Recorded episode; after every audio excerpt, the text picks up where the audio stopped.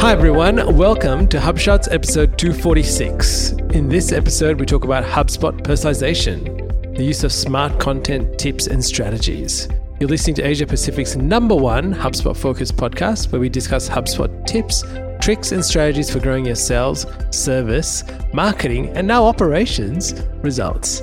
My name is Ian Jacob from Search and Be Found, and with me is Craig Bailey from XEN Systems. How are you, Craig?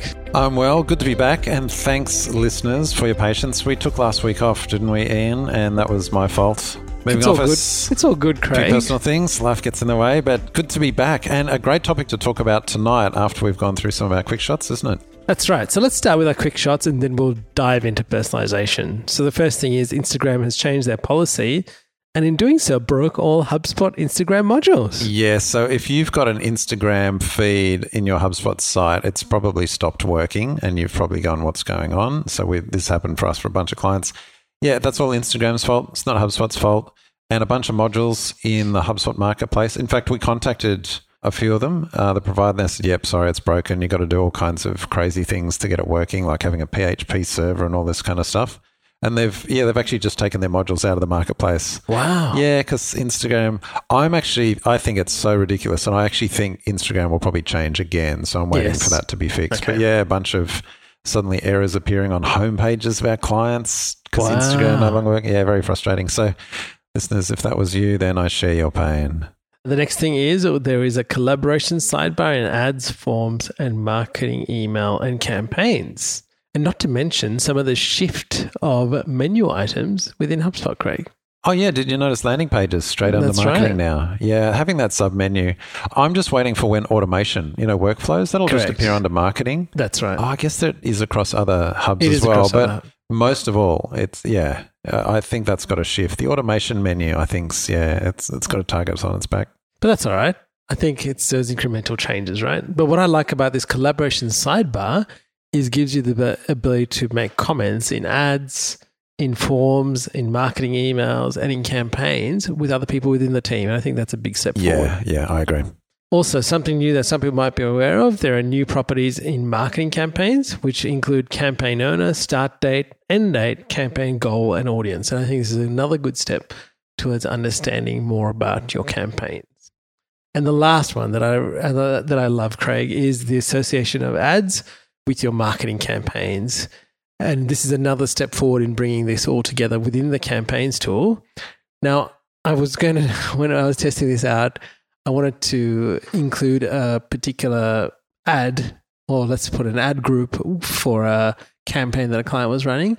And because the ad pertaining to that campaign was in an ad group and it was in a campaign that included other things, I couldn't do that.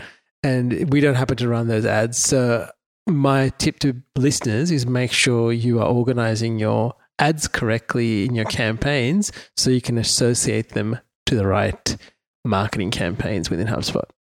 All right, listeners, on to our growth thought of the week, which is the benefits of personalization. Let's frame this by talking about Amazon because everyone knows that Amazon experience, right? You go to the homepage on Amazon. Oh, did they create this page just for me? It's exactly what I want. Or you get one of their emails. That's right. It's like it's been tailor written for me. So we all know that Amazon experience and we all aspire to it. And most of us will never get close. You know, I'm sorry to burst your bubble, but most of us will never get close anywhere near that. But nor do we necessarily have to. However, we can make the first step down that path to personalization. That's what we're going to talk about tonight, specifically around HubSpot's smart content, which they've enhanced, been in the product for ages, but they've enhanced recently. We're going to talk about that. And it's taking that first step on personalizing the experience for your visitors that could be contacts or they could be customers and making sure they get something that is tailored to them. That's right. And in the shots below, we're going to dive into some of the smart content features and how you would use them in your business, Craig, because that's the whole thing, right? It's great having these smart content features, but how do we utilize them effectively in our businesses? And that's what we're going to dive into. That's right, because otherwise it becomes a great feature for demos, but never in the real world. And I'm sure that's the, I'm sure the telemetry would bear that out. However, let's talk about how easy it is, and in particular, what's changed. Because people might, listeners might be saying, "Well, what's changed?" You know, we've had smart content for ages. Yep, You've had it in rich text modules. Correct. And perhaps even smart forms, so you can switch out forms, right? But now the enhancement HubSpot's made is they've actually added this smart rules feature to every module, even custom modules and things we've got. I love it. I love it as well. So you can tailor every part of a page now. And in the show notes, which by the way you should subscribe to, hubshots.com slash subscribe, there's tons of screenshots. And what we've done is we've actually chosen, well, we're working with a theme. We're working with the clean theme, which That's is uh, Kevin from Helpful Heroes. Shout out to Kevin. And we wanted to show you screenshots of just using a theme and how it appears there because most of the screenshots you'll see in knowledge base articles and that from HubSpot are just the generic modules. Here's how it looks when you actually use a theme. So we walk you through, and it's really nice because we love the clean theme. You can just click Smart Rule and then you add. So it doesn't matter what type of module, you can actually add Smart Rules. And so some of the ones, the screenshots we've got are just, say, using a hero image at the top. And for example, if you go to our um, HubShots 28 day marketing challenge, you can see that we've actually tailored the hero message there. We've changed the CTA to change if you've already registered, things like that. So they're just simple things, return visitors. But what are some of the different categories that we can actually put smart rules on? Right. The first one and most common one is the contact list membership. The next is the contact lifecycle stage. We've also got country, device type, referral source, and now preferred language. Yeah, so let's dive into this. I actually think using contact lists is the most powerful because you can build an active list on any That's right. attribute on a contact. So that can be not only attributes, job title, etc. It can also be behaviors, number of page views, number of marketing emails that they've opened, time between visits, all these kind of things. So you can actually build lists on that and then use that as an entry into a smart rule to switch out content. You're essentially switching out content based on any of these categories. Now, one I'll, I'll just draw your attention to is referral source, Ian. Just a bit of a lull. Referral source can be social media. And then if you choose the social media choices, did you see Google Plus is still in there? I see it's hidden there, Craig. Hidden there, Google Plus. Who knew? Who knew that was still alive? HubSpot knows something we don't. Anyway, Maybe it's coming back. Maybe. Anyway, what it highlights though is you can be very granular. You can say a smart rule based on a particular social media visitor from a particular social media site. Switch out the content based on that. So that's the level you can get to. We've got some examples. One I liked was a pricing table. You might switch out a pricing table based on the country that they're visiting from. Right. You know, your pricing might be different or different currency code, those kinds of things. You've actually got, ex- got a good example of using device type, mobile versus desktop. That's right, I have. And what was interesting is looking at this graph that we put in the show notes is you would see I've looked at submission rate, right? On the on the smart content module and we did that based on if if they were a mobile device, I've actually taken a lot of the content to get them to the form quicker or to make the call. Now what's interesting is if you look at the stats, you'll go, gee, that smart content's really underperforming. But one thing to understand is it was a page for a company that people wanted to have a rental. So reduce the amount of content, just put the really pertinent content on the mobile device and the form. And one of the things that I did want to check is that were they actually clicking the number? So as a result of looking at this, I created a call to action with the phone number so I can track to see whether people are clicking the number and whether it's mainly on a mobile device. All right, onto the HubSpot sales feature of the week, Craig. And here is where we can use meetings to directly connect with the sales team owner. And in here, we're having a smart rule to display the calendar booking if we had a lead, an MQL, a SQL, or an opportunity as a way to give people a direct way to connect to the person they're talking to in sales. So I really like this. Basically, you've said use lifecycle stage yes, to then switch out and show a meeting link exactly. and hide it. Otherwise, right. if they're not on some other stages, Correct. nice. Yep. All right, onto our bonus feature of the week, Craig. Embedding external content on HubSpot I love this. You, you highlighted this to me. Basically, uh, listeners, I, I think we talked about this, didn't we? We did. Just talked about this a couple of episodes we talked ago. it would be really good to have it. we, said, we said we were talking about dashboards, and you had said, "Oh, you know, you can put an annotation, an That's image right. there." Yes. And I was like, "Oh, great! You know what? I'd love to be able to do is embed an iframe or something like that." Well, basically, it's in there. they there listen now. to you, Craig. Well, I'm not going to say they listened to me and put it in. I'm sure it's been planned. It was probably been on. It's probably been on their backlog for months, right? Months and months and months, and I just happened to mention it, and then oh, a couple of weeks later. So I, I'd love, I'd love to people to think, you know, give me credit for that, but I'm sure it's been in the roadmap for ages. But that's beside the point. The point is it's in here, and what you can basically do is embed anything. So you've actually got an example here where you've embedded a Google Slides deck in there. You could embed a Databox um, report. You could embed anything with an iframe, all kinds of things. And so here we see, I don't think people quite realize how powerful this is.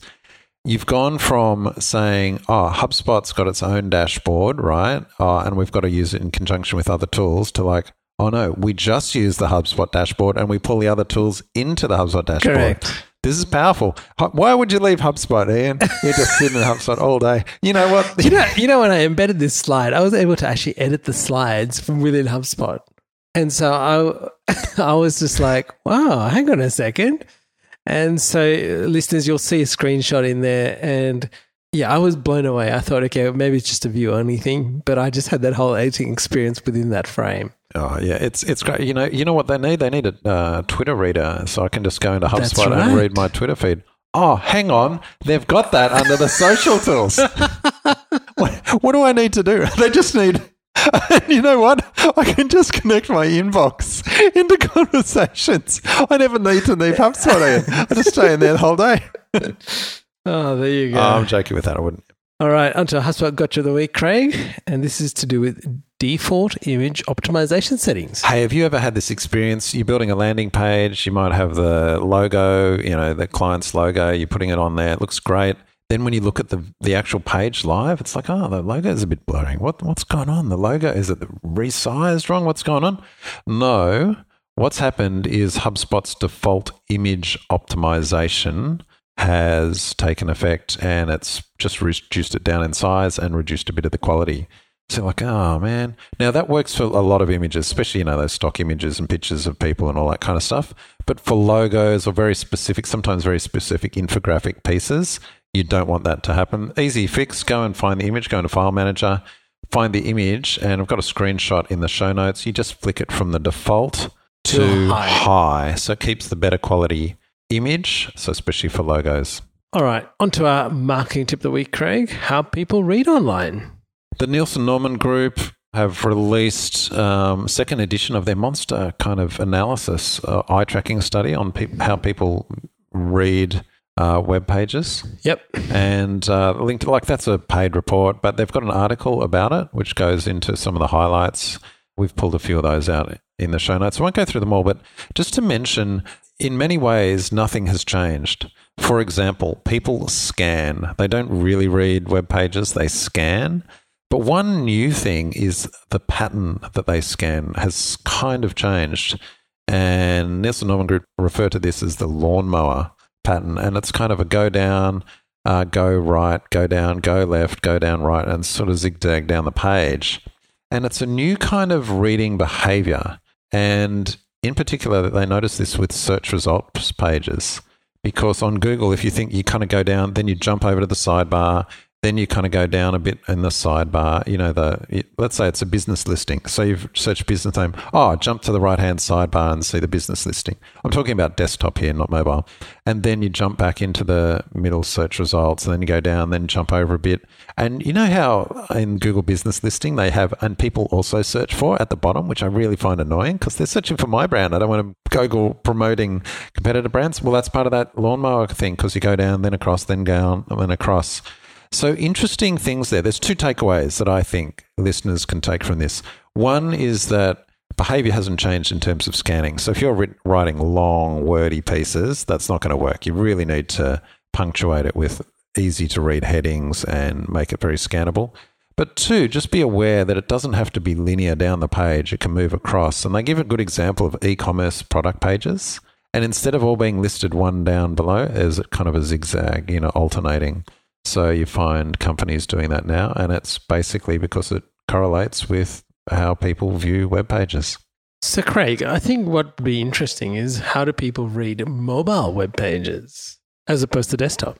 Yeah, well, mobile is very much more linear because it's such so so much smaller, but also much harder to do eye tracking studies on those, mm. and and also people read those in different scenarios. So some people are looking down because they're just waiting in a queue. Others are on their commute home on yep. the bus, kind of stuff. So yeah, I don't think we have enough data points on that, but I think it's telling though that Google is, yeah, there's only one column. And we've seen, and that's why we've always said, for probably the last two years in, we've said the shift to uh, your emails should be Exactly. single column purely for mobile. So, listeners, take away from this is have a look at your pages, especially if a bulk of your traffic is it desktop related, and see how people are using the page.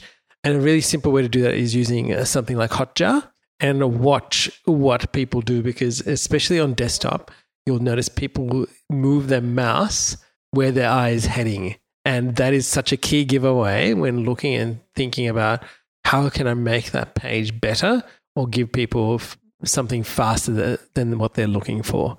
So there's a little insight. Talking about insight, onto our insight of the week, Craig. As marketers, we need to be thinking wider than just marketing. Thanks to you for prompting me on this because you mentioned a tweet that Dharmesh gave on, on Twitter. Do you want to give a bit of background, a bit of context to that tweet? Yeah, it was a tweet I came across from an earnings call, and and one of the the person on Twitter called Personal SH said, and they were talking about Operations Hub. So I think there was a questions about Operations Hub, and Dharmesh has responded like they kind of lifted their heads up now, and they're more like emus, so they kind of look around, not quite there yet. But what we want to do with Ops Hub, Operations Hub, is take them from emus and elevate them to eagles with much more visibility and velocity. And that got me thinking what are we missing when we think about Operations Hub? Or let's when we're thinking about a product, or in this case, Operations Hub in HubSpot, what are we missing and not seeing that the likes of Dharmesh and Brian and the whole team at HubSpot are thinking about it? Yeah, it's a good question. And just to, to fill in the context that, so yeah, that emus and eagles thing, referring to the fact that previously people had their head in the sand. I think that was the context. Correct. And it's kind of like people don't know what's going on. I've got this data, I've got CRM data, I don't know what's going on. Uh, it's just siloed, that kind of thing. And I think you're right. And it's highlighting, and so the insight of the week, which, I've written in the show notes, is, is around the idea that marketers need to think more broadly than just marketing. And as marketing, and this is more for the CMO, but for just the marketing exec and marketing manager, they might think, oh, I, I'm just looking after marketing. You know, I've got brand style guide and guidelines, and I've got my campaigns I'm running, and I've got to get, get some assets. That's all, you know, that's it. And I'm not going to look more broadly. And I think that's potentially dangerous. And really, as marketers, we need to be thinking across the company in terms of the data. So, the CRM data, who owns that? Is it IT? No, I don't think so. Is it sales? I don't think so. Uh, Well, who actually looks after it? I, I want to suggest if you're the marketing person, you look after it because you have it now, but a couple of years down the track, you might not. So, looking after it now with a couple of te- intents in mind. So, the first is you've got to keep it clean and therefore reliable. And the second is you should be looking to enrich it so that it becomes more valuable. You've got to look at your CRM data as an asset. This is a valuable asset, not something that just churns 30% a year, you know, and people leave. You've got to keep this clean because that's an asset for the company. And if you're the CMO and in charge of that, that actually gives you a lot of value to the business. And so then coming back to what you raised, Ian, it's this idea and what Dharmesh is alluding to. And you're asking the question so, what are they seeing with Operations Hub five years down the track? And I don't know, but I think it's a good question to ask and to consider. Maybe we should ask Dharmesh that directly.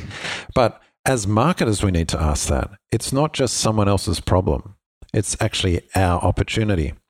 And so keep that in mind, listeners. If you're in marketing, what do you think HubSpot has in mind for Operations Hub five years down the down the line? What is their vision there?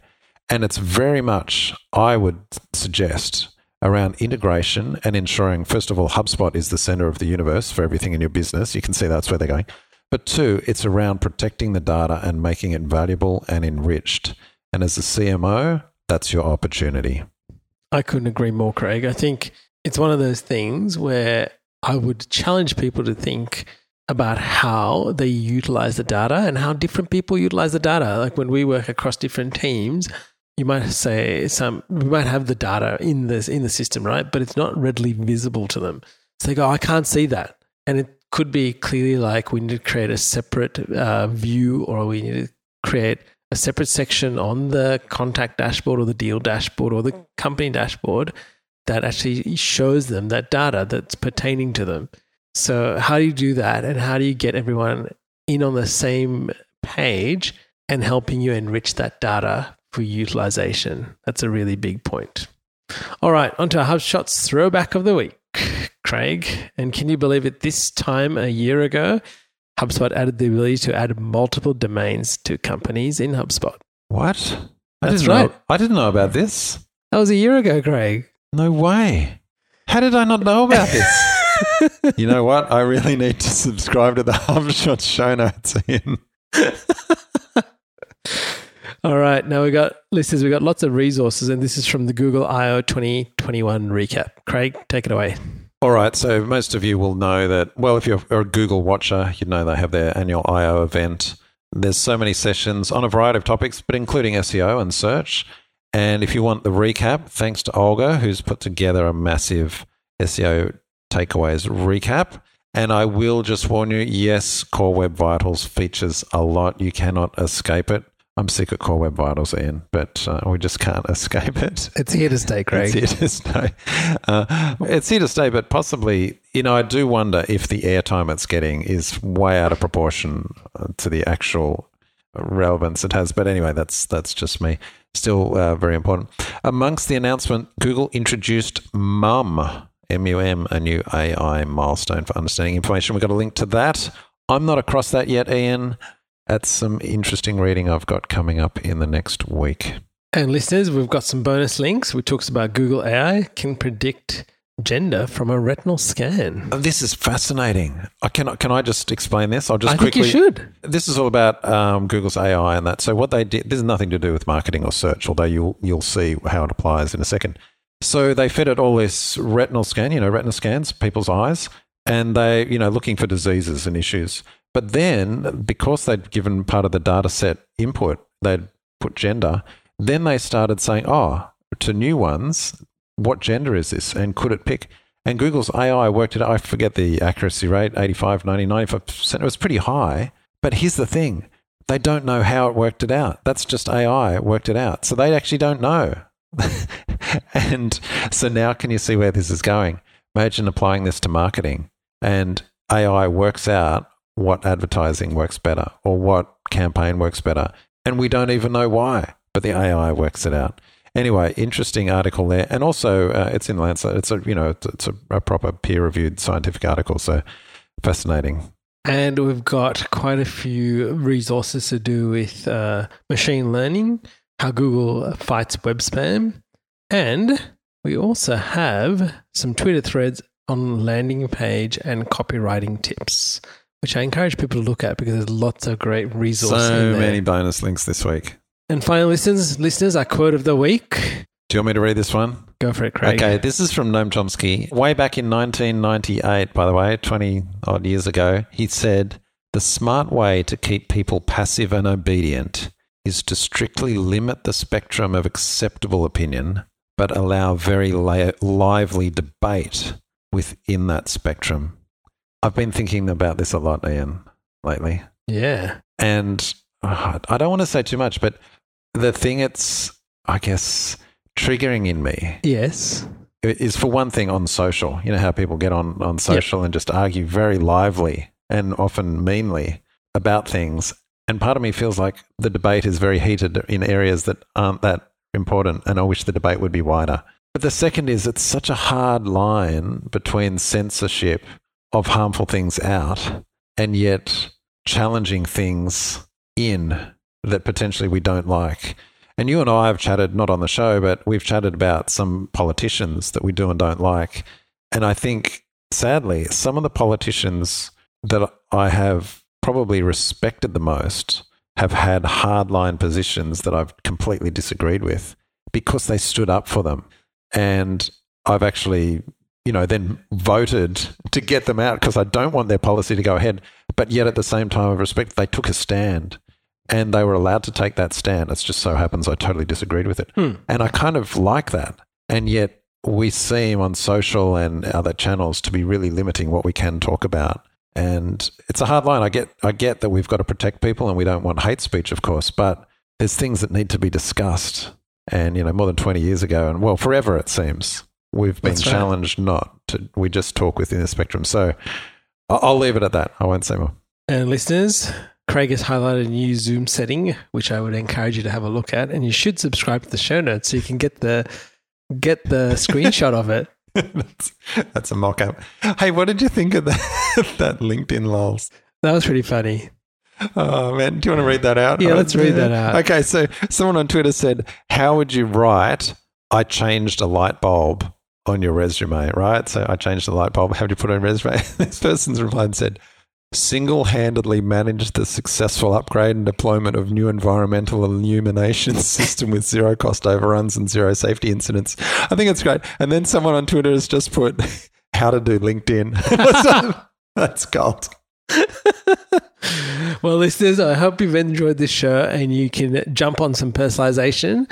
And don't forget to register for our upcoming 28 day marketing challenge and reserve your interest. And we will get back to you. Craig, have a great week. Catch you later, Ian. Hey there, thanks for listening to this episode of HubShots. To get the latest show notes, HubSpot tips, and marketing resources, sign up at hubshots.com. You can also book time with us to help you grow better with HubSpot.